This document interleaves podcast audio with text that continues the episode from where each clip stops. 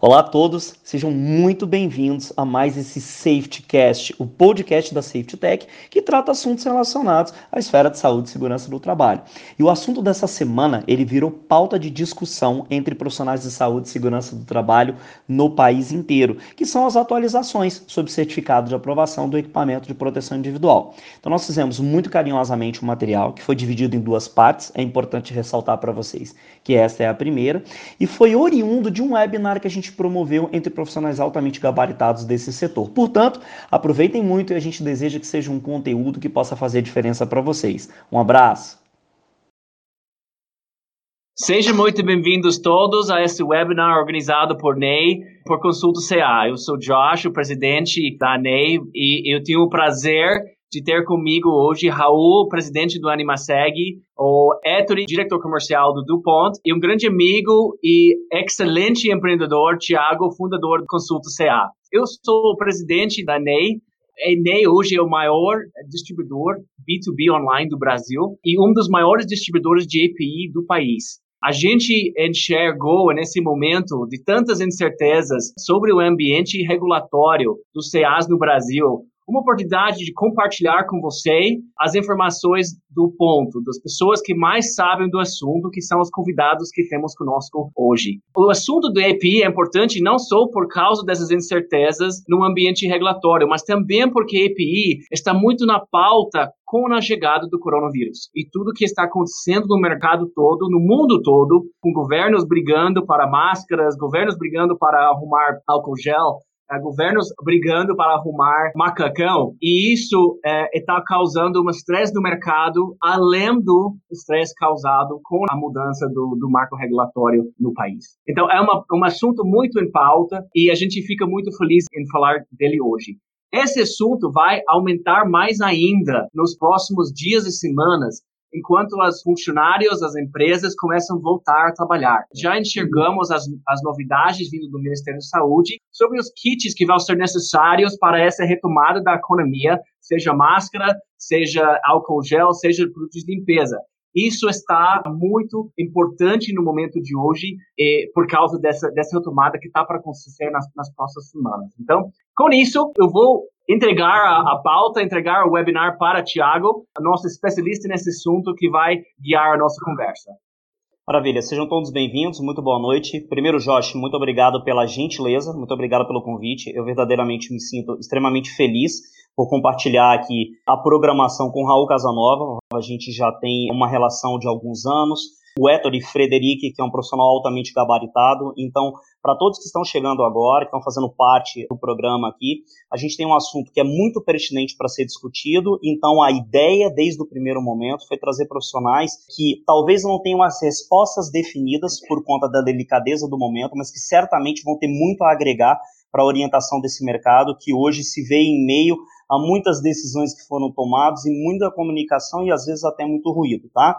Então, sejam todos muito bem-vindos. Eu vou partir do seguinte princípio, apresentar os nossos convidados, tá? Então, o Josh já foi apresentado, né? Ele mesmo, é, ele é o C E O da N E I, a N E I é um dos maiores B dois Bs do mercado atualmente.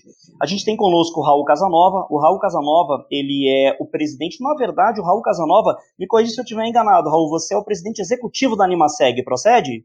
Diretor executivo. Você é o diretor executivo da AnimaSeg, que, para quem ainda não teve a oportunidade de conhecer, é a Associação Nacional da Indústria de Material de Segurança e Proteção ao Trabalho, tá? Que desde mil novecentos e setenta e oito é a entidade que representa distribuidores, fornecedores, fabricantes, importadores de equipamento de proteção individual. Raul, vou pedir uma gentileza, por favor, se apresenta para o público. Claro, bom, primeiro eu agradeço o convite do Joshua e você, Thiago. Um abraço também no Etore, que está junto com a gente aqui. Eu sou engenheiro, né, administrador de empresas, e eu estou no setor desde noventa e três, administrando a AnimaSeg, a AbraSeg, e atualmente eu sou o superintendente do A B N T C B trinta e dois, que é o comitê da A B N T que faz as normas de equipamentos de proteção individual. Maravilha. Maravilha, muito obrigado. Altamente capacitado para estar aqui hoje para fazer orientação, viu? Vamos lá. A gente tem conosco também o Etore Frederici, por gentileza. Me corrija se eu também estiver enganado, mas o Etore é atualmente um diretor de vendas da América Latina, da vertente de proteção pessoal da DuPont. Procede, Etore? Procede, procede. Bom, boa noite a todos, primeiramente. É um prazer aqui estar com vocês. Vamos ver se a gente consegue realmente tentar clarificar um pouco das dúvidas do pessoal. Acho que a conversa vai ser bacana. Agradeço o convite do Josh. Agradeço você também, Thiago. Um abraço, Raul. Me apresentando um pouco aqui, eu estou no mercado de segurança desde o ano dois mil e dois. Então já vai aí dezoito anos, pelo menos, aí tendo experiência nesse mercado. Passei dentro da, da DuPont por várias áreas, mas sempre tive ligado à segurança. A DuPont tem uma raiz muito forte na área de segurança, desde a sua fundação. Então tive a oportunidade de permanecer nessa área de segurança, onde eu estou até hoje. Hoje eu tenho a responsabilidade para a América Latina, mais especificamente para produtos de proteção pessoal, que é o que a gente vai falar hoje aqui um pouquinho. Então, é um prazer estar com vocês hoje. Maravilha. Então, vamos lá. Dito isso daí, apresentações feitas, mais uma vez eu agradeço pela presença de todo mundo que está acompanhando. Gostaria de lembrar a vocês que esse material ele vai ser gravado e posteriormente vai ser disponibilizado ou para releitura dele ou para quem não teve a oportunidade de estar presente. E para dar andamento, eu gostaria só de fazer uma colocação, uma ressalva acerca de qual que é o propósito. Eu, como cofundador do portal Consulta C A, nós somos uma plataforma hoje que se tornou um grande hub de comunicação, um hub de conexão entre compradores e fornecedores de equipamento de proteção, uma grande comunidade de esclarecimento de dúvidas entre usuários de equipamentos de proteção individual e, numa outra ponta, os fornecedores. A gente tem um tráfego muito grande, a gente tem notado que muitos desses usuários que chegam até a plataforma, embora a gente tenha buscado disponibilizar informações para um amparo, mesmo que pontual, enquanto as coisas ainda estão andando e as decisões por parte do governo estão sendo tomadas, esse mercado ainda está bastante desorientado. A gente tem recebido um volume muito recorrente de dúvidas. Então, o propósito foi exatamente esse, convidar alguns profissionais que são muito capacitados, gabaritados, e que a gente subentendeu que, sim, tinham minimamente uma condição de orientar sobre o que esse mercado está precisando para pelo menos ter um rumo e entender quais serão as cenas dos próximos capítulos, como que as coisas vão se desenhar daqui para frente. Sobre a M P novecentos e cinco, antes de eu iniciar as perguntas, eu queria só ressaltar e registrar aqui, embora fale-se muito sobre a nova redação do artigo cento e sessenta e sete, que falava sobre extinção do certificado de aprovação, a M P novecentos e cinco ela tem outros propósitos. A extinção do certificado de aprovação trata-se apenas de um dos parágrafos dela. Ela é uma M P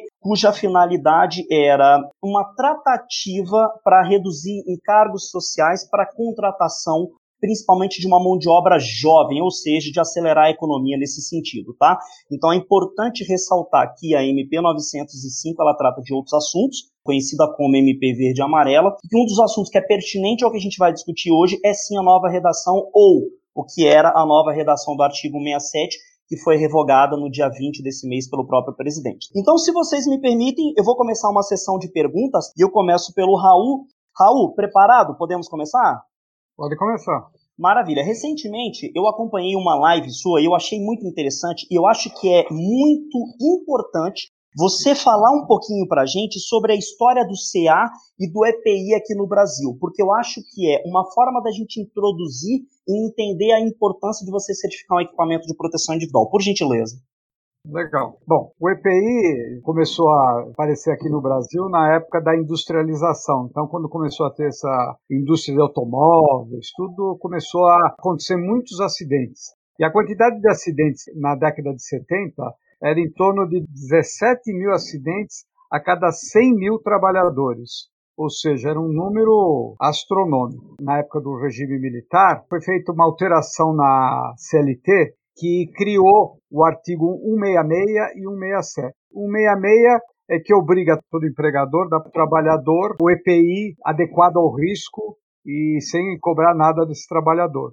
E o artigo cento e sessenta e sete, em mil novecentos e setenta e sete, criou pela primeira vez o certificado de aprovação. Então, no artigo cento e sessenta e sete estava dizendo que um E P I só poderia ser utilizado ou comercializado com a indicação do certificado de aprovação emitido pelo então Ministério do Trabalho. Junto com isso vieram todas as normas regulamentadoras do Ministério do Trabalho, que são todas originárias. Em setenta e sete foi feita a lei, em setenta e oito foi feita a regulamentação. A regulamentação é diz respeito à N R seis, que regulamenta justamente esse artigo cento e sessenta e sete. Então, passou de dezessete mil para, na década de noventa, noventa e cinco, está em torno de mil e quinhentos, ou seja, caiu para um décimo o número de acidentes no período da década de setenta para a década de noventa. E a partir da década de noventa, estava se mantendo estável, em torno de mil e quinhentos acidentes a cada cem mil trabalhadores. Isso são os acidentes registrados, porque nós temos avaliações que o número de acidentes é muito maior do que esse. Os acidentes são aqueles comunicados, né? Não são... E depois nós temos uma grande massa de trabalhadores na área informal que também não são computados. Mas, de qualquer forma, comparando os números da década de setenta com os números da década de noventa, realmente, como se aplica nos dois casos essa falta de informação, a queda foi realmente significativa e a gente pode falar que essa queda tem a ver com as normas regulamentadoras como um todo, em especial a N R seis, que cuida do equipamento de proteção individual. Perfeito, Raul. Muitíssimo obrigado pela gentileza. Para arrematar, é importante dizer o seguinte também. A AnimaSeg, como uma associação de representação de classe, ou seja, que ela representa alguns dos maiores fornecedores de equipamento de proteção individual no país, ela vem fazendo esse trabalho de suporte e de interface entre os órgãos reguladores, por exemplo, o extinto Ministério do Trabalho, o atual Ministério da Economia e os fabricantes, desde essa época. É, como eu te falei, a lei é de mil novecentos e setenta e sete, a N R seis e as N R são de setenta e oito, mais precisamente de junho de setenta e oito, e a AnimaSeg foi criada em quinze de abril, ou seja, fez aniversário recentemente, de setenta e oito. Então, a AnimaSeg veio correndo junto com as N Rs desde o início. Perfeito, muito obrigado pela gentileza. Ô, Etore, preparado? Posso te fazer uma pergunta que eu particularmente, eu inclusive, sou muito curioso acerca disso daí, é, pelo tamanho da DuPont, pela representatividade, porque é, depois que a gente se torna profissional de segurança do trabalho, a DuPont ela passa a representar para a gente uma empresa que tem equipamentos de altíssima qualidade e tecnologia. Mas muito antes disso, a gente já ouvia falar, ou até via estampado em alguns outdoors, revistas, ou em alguns lugares pelos quais a gente passou, o nome DuPont. Portanto, a gente está falando de uma corporação muito grande. A pergunta que eu tenho para você é o seguinte: a DuPont é uma multinacional que, dentre seus produtos, fabrica equipamentos de proteção individual. Qual a importância dessa vertente de safety para a organização? Ah, excelente pergunta e excelente história aí do, da formação da AnimaSeg, que eu não tinha todos esses detalhes, embora participe da AnimaSeg também. Obrigado, Raul, também estou aprendendo. Assim, só um breve histórico. Ela foi fundada em mil oitocentos e dois. Ela começou com produção de pólvora nos Estados Unidos. Então, era um francês que imigrou para os Estados Unidos a convite do governo americano para a produção da pólvora para a questão de infraestrutura, inicialmente. E você imagina produzir pólvora lá em mil oitocentos e dois, como é que era, né? Inclusive, os funcionários que chegavam, chegavam muitas vezes embriagados. Assim, tinha uma série de complicações que hoje em dia ainda acontecem, mas em menor escala. Então, naquela época, a gente teve muitos acidentes que ocorreram ali, inclusive com perda de familiares, do fundador, etcétera. Então, começou-se a pensar em segurança do trabalho, nessa época, na DuPont. Inclusive, as primeiras regras de segurança criadas para a indústria foram criadas lá pela DuPont, pelo fundador e tal, nessa época, em mil oitocentos e onze, mais ou menos. Então, a DuPont, eu posso dizer que ela tem no D N A a questão de segurança. Desde sempre, da sua fundação, a questão de segurança foi muito ligada às operações da DuPont. Então, à medida que os anos foram passando, a gente foi desenvolvendo tecnologias que possibilitaram a gente entrar no mercado mais propriamente dos equipamentos de proteção individual, eu diria que nos últimos trinta anos aí, mais fortemente, né? Mas é uma vertente tão importante dentro da DuPont que ela representa no mundo quinze por cento do faturamento global da DuPont. E aqui para a nossa região da América Latina, onde tem responsabilidade, é ainda maior a participação, porque outros produtos que a DuPont produz, outras áreas, a gente não vende muito aqui na América Latina. Então, para a América Latina, a gente está falando aí de praticamente um número aproximado de um terço das vendas são relativas a materiais de segurança. Não só materiais, obviamente, de proteção pessoal, mas materiais de segurança em geral.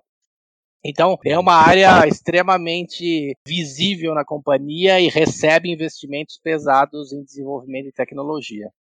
Bacana, isso é muito importante saber, porque a gente está falando de uma empresa, então, que tem mais de duzentos anos de fundação e que, desde o princípio, usa a proteção do trabalhador e usa filosofias de segurança do trabalho, de proteção à vida e à saúde, como alguns dos seus pilares. Então, a gente está falando de uma empresa muito consolidada e, respondendo à pergunta que eu havia lhe feito, A vertente de safety dentro da DuPont, ela tem uma importância muito grande pela filosofia da organização e principalmente porque representa um mercado, sobretudo na América Latina, muito grande para vocês. Exatamente, exato. Maravilha. Etore, muito obrigado pela gentileza, tá? Muito obrigado pela colocação e pelo esclarecimento. Raul, é o seguinte, agora a gente entra na fase das perguntas um pouco mais técnicas, inclusive algumas dessas perguntas, elas têm relação direta com a pauta e o tema do webinar. E aí a gente sabe, claro, eu até deixo o convite para todo mundo que está assistindo agora, que posteriormente, tá, se tiver alguma dúvida, que possam ir deixando, registrando, por exemplo, no YouTube, ou depois a gente vai disponibilizar aqui pelo portal Consulto C A e pela N E I, alguns endereços eletrônicos para vocês mandarem, porque muito provavelmente o volume de dúvidas vai ser grande, é um assunto que ainda está em discussão, portanto não tem nada decidido sobre ele, e não vai dar tempo, naturalmente, de responder todas essas perguntas. Então, Raul, preparado? Posso te fazer a primeira pergunta sobre a M P? Vai, vai. Então é o seguinte, ó, pessoal, quando a gente organizou esse webinar, o propósito era discutir a extinção do certificado de aprovação, mas a gente sabe, naturalmente, que a M P foi revogada, e aí a gente teve no dia de ontem um comunicado, que é o comunicado cinquenta e dois da C I T, que fala sobre a retomada do certificado de aprovação. Ainda assim, eu vou permanecer, vou fazer a mesma pergunta e a gente vai discutindo o desembaraço dela, tá bom, Raul? Dito isso, a pergunta é, quais as principais mudanças que serão promovidas caso o artigo sessenta e sete da C L P seja alterado como proposto pela M P novecentos e cinco? Essa pergunta é importante ressaltar, ela passou a ser obsoleta agora, mas mesmo assim eu acho muito pertinente, porque pode ser, tá, Raul, me corrija se eu estiver enganado também, pode ser que apesar do Ministério, do, do, da C I T ter emitido esse comunicado, pode ser que o governo ele ainda emita um decreto ou derrube o C A necessariamente, isso são diálogos de bastidor, mas pode ser que isso venha a acontecer. Então eu ainda insisto, quais seriam as principais mudanças provocadas caso o certificado de aprovação deixasse de existir? Vamos lá. Bom, antes de mais nada, Etore, a respeito da DuPont, a DuPont não é só, ela não fornece só produto, ela fornece consultoria para outras empresas na área de segurança também. Sim. Já tive uma aula uma vez que eu fui lá na DuPont sobre essa área que não é tão falada, pelo menos não é tão conhecida, mas é muito importante. Exato. Ah, depois o Etore fala um pouco sobre isso também.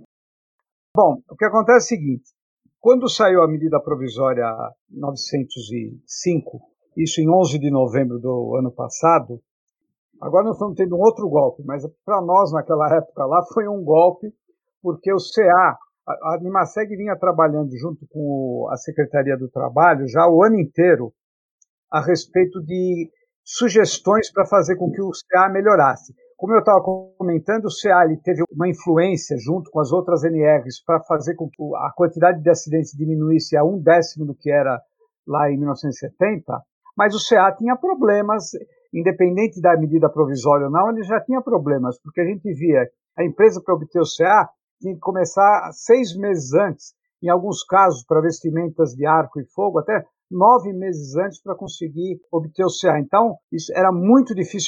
E depois que o C A era obtido, a fiscalização do Ministério do Trabalho era muito pequena, era praticamente inexistente. Então fazia com que a empresa conseguisse o C A e depois, como tudo na vida, tem empresas boas e empresas não tão boas.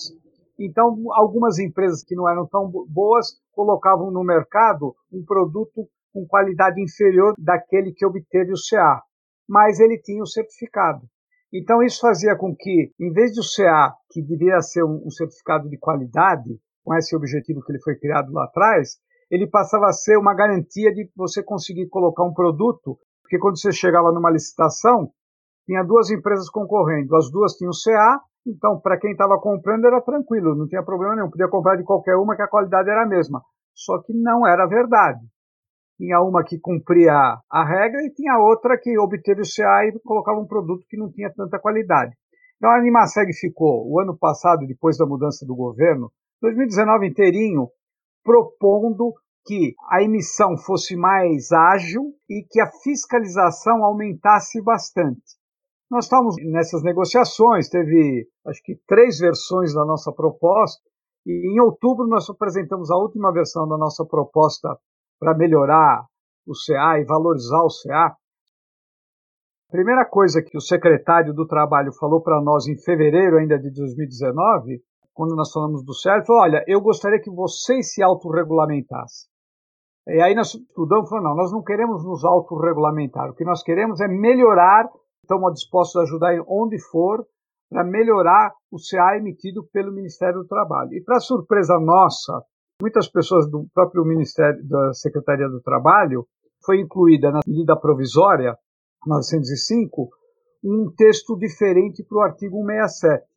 E nesse texto ele não falava mais em C A. Ele não falando mais em C A significa, eu comento o que ele falava, significa que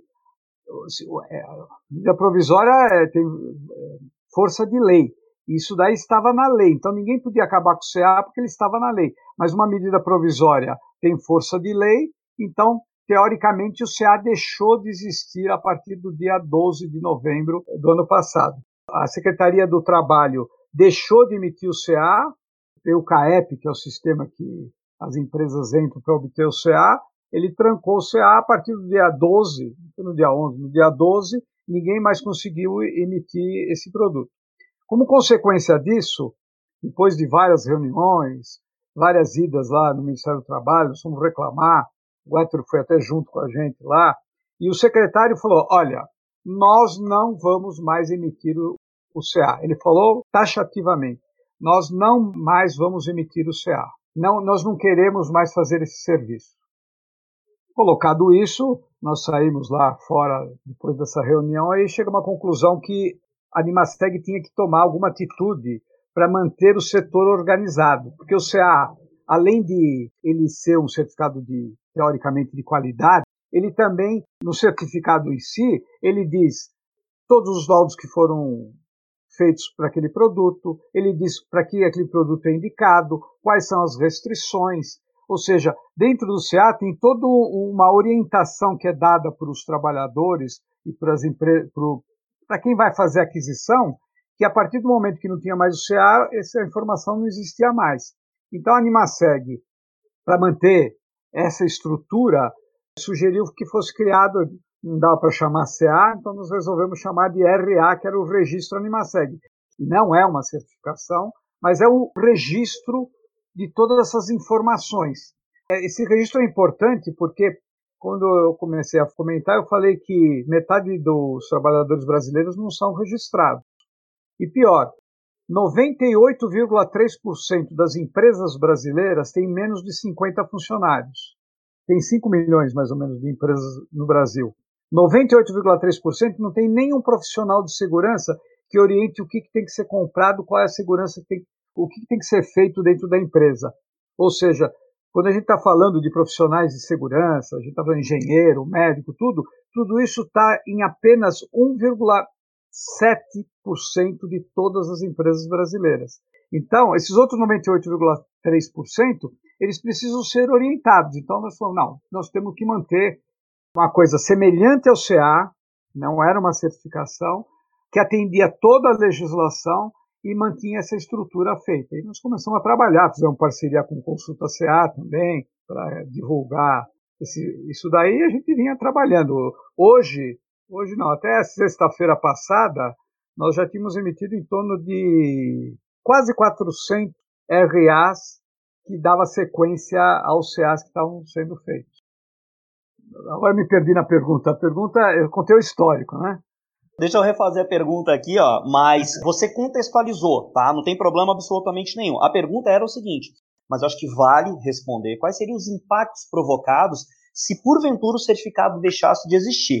Lembrando Não. que, neste momento, ele volta a existir, mas se, porventura, conforme a nova redação do artigo cento e sessenta e sete da extinta, revogada M P novecentos e cinco, se ele deixasse de existir, quais seriam os impactos para esse mercado? Bom, todos os impactos, que é esse que eu estou contando aqui, na realidade a gente estava tentando cobrir com o R A. Então, ainda tinha algumas coisas que estavam sendo determinadas, que precisavam ser trabalhadas, por exemplo, perguntas que se faziam. No P P P pode colocar o número do R A? Ou no E-Social você pode colocar o número do R A? Bom, o R A era um registro voluntário. E até esse momento ele reunia todas as informações, mas ele sozinho ele não era um documento oficial. Então, com a vigência anterior da medida provisória, esse problema que a gente ainda não tinha trabalhado, mas era o próximo passo, cobrir esse, essa lacuna que a gente teria no P P P, no E-Social, no, na, nas ações judiciais que tivessem entre trabalhadores e empregadores. Isso aí tudo era uma coisa que estava tudo em aberto, porque a indicação da medida provisória anterior era, olha, você tem que indicar o laudo de ensaio. Mas indicar como? Como você vai marcar oito laudos de ensaio num produto? Você me permite uma ressalva? Foi muito bem colocado. Claro. Essa, inclusive, é uma pergunta muito recorrente dos usuários, tá? Que você respondeu, mas depois a gente adentra e responde ela de maneira mais pontual e concreta. Sobre o que você falou, é importante esclarecer para todo mundo que está assistindo. Eu acredito sim que a maioria dos profissionais que estão assistindo, distribuidores, parceiros do portal, parceiros da AnimaSeg, fornecedores e parceiros da DuPont, fornecedores e parceiros da N E I, certamente já estão minimamente inteirados. Mas é importante esclarecer que o certificado de aprovação, embora fosse um certificado, ele é um processo burocrático que após o equipamento de proteção ser fabricado conforme normatização vigente, por exemplo, aqui no Brasil C B trinta e dois, e todas as normas que discutem a melhoria e a fabricação desses equipamentos de proteção, elas eram enviadas para laboratórios certificados, credenciados e acreditados, e aí, por fim, todo esse processo era enviado para o Ministério do Trabalho e muitos deles passavam pela AnimaSeg, tá?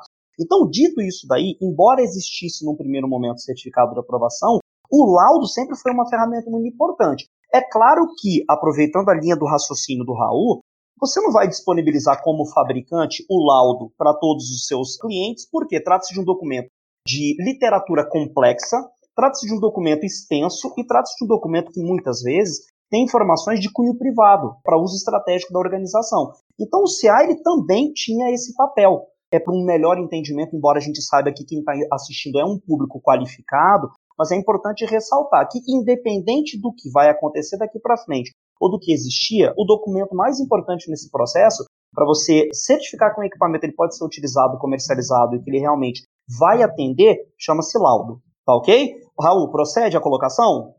Sem dúvida, claro. Maravilha, perfeito.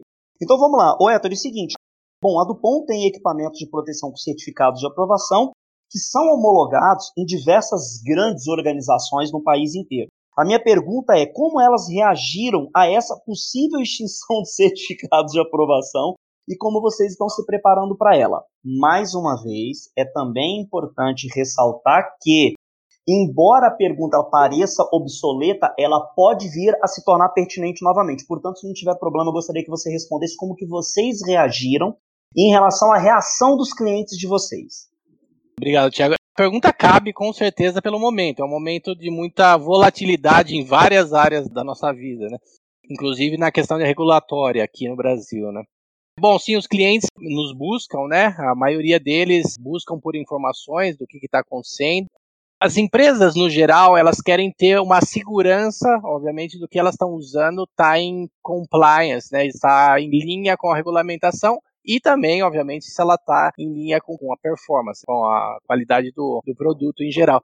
No nosso caso, especialmente, os clientes eles têm que usam nossos produtos, eles têm muita confiança com relação aos produtos que a gente produz. Até por isso que eles usam os nossos produtos que têm uma qualidade diferenciada realmente. É, então, assim, eles têm nos buscado o que a gente tem respaldado com informações do que está acontecendo, baseado no que o Raul estava comentando.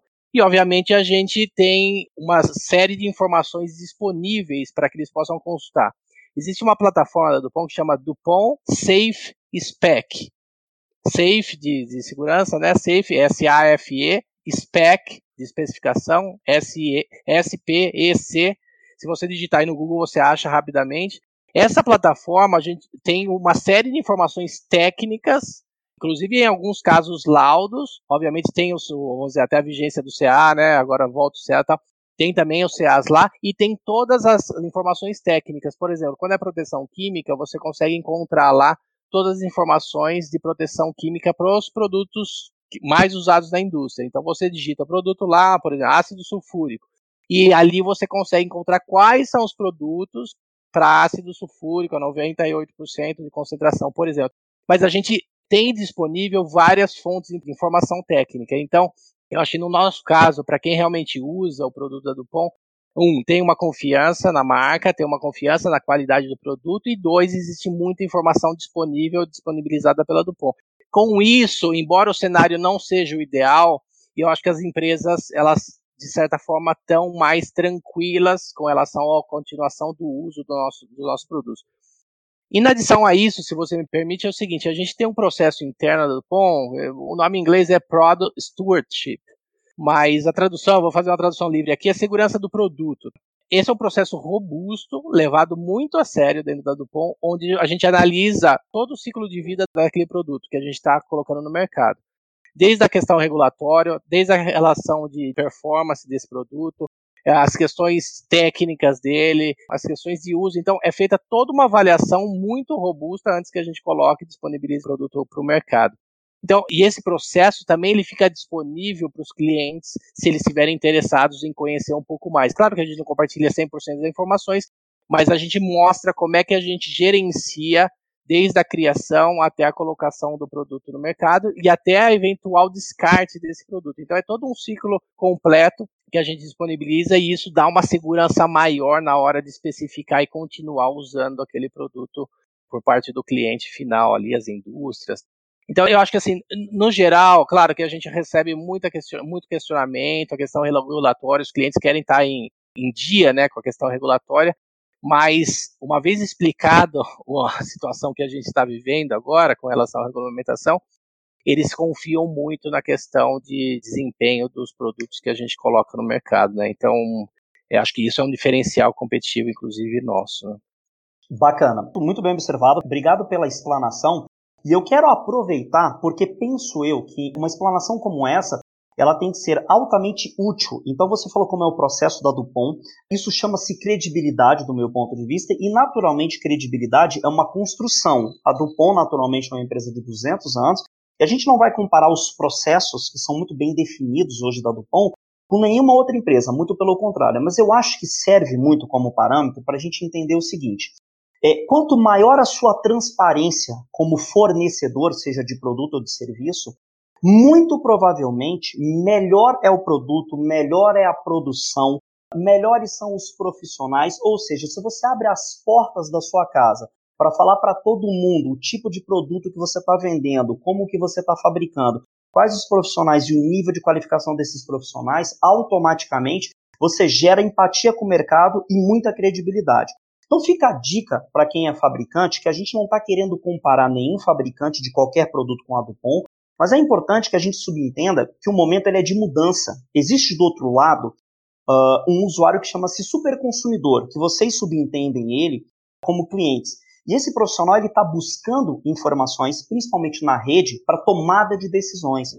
Então, quanto maior o volume de informações que você disponibiliza, quanto maior a transparência que você tem nos seus processos, e quanto mais você interagir e orientar esse usuário, muito provavelmente mais você vai estar respaldando ele, abrindo as portas e atraindo ele para conhecer o seu produto e ser naturalmente no futuro um cliente. Então eu só queria ilustrar a excelente explanação que o Etore fez em relação ao que esse mercado hoje, as transformações que esse mercado está sofrendo.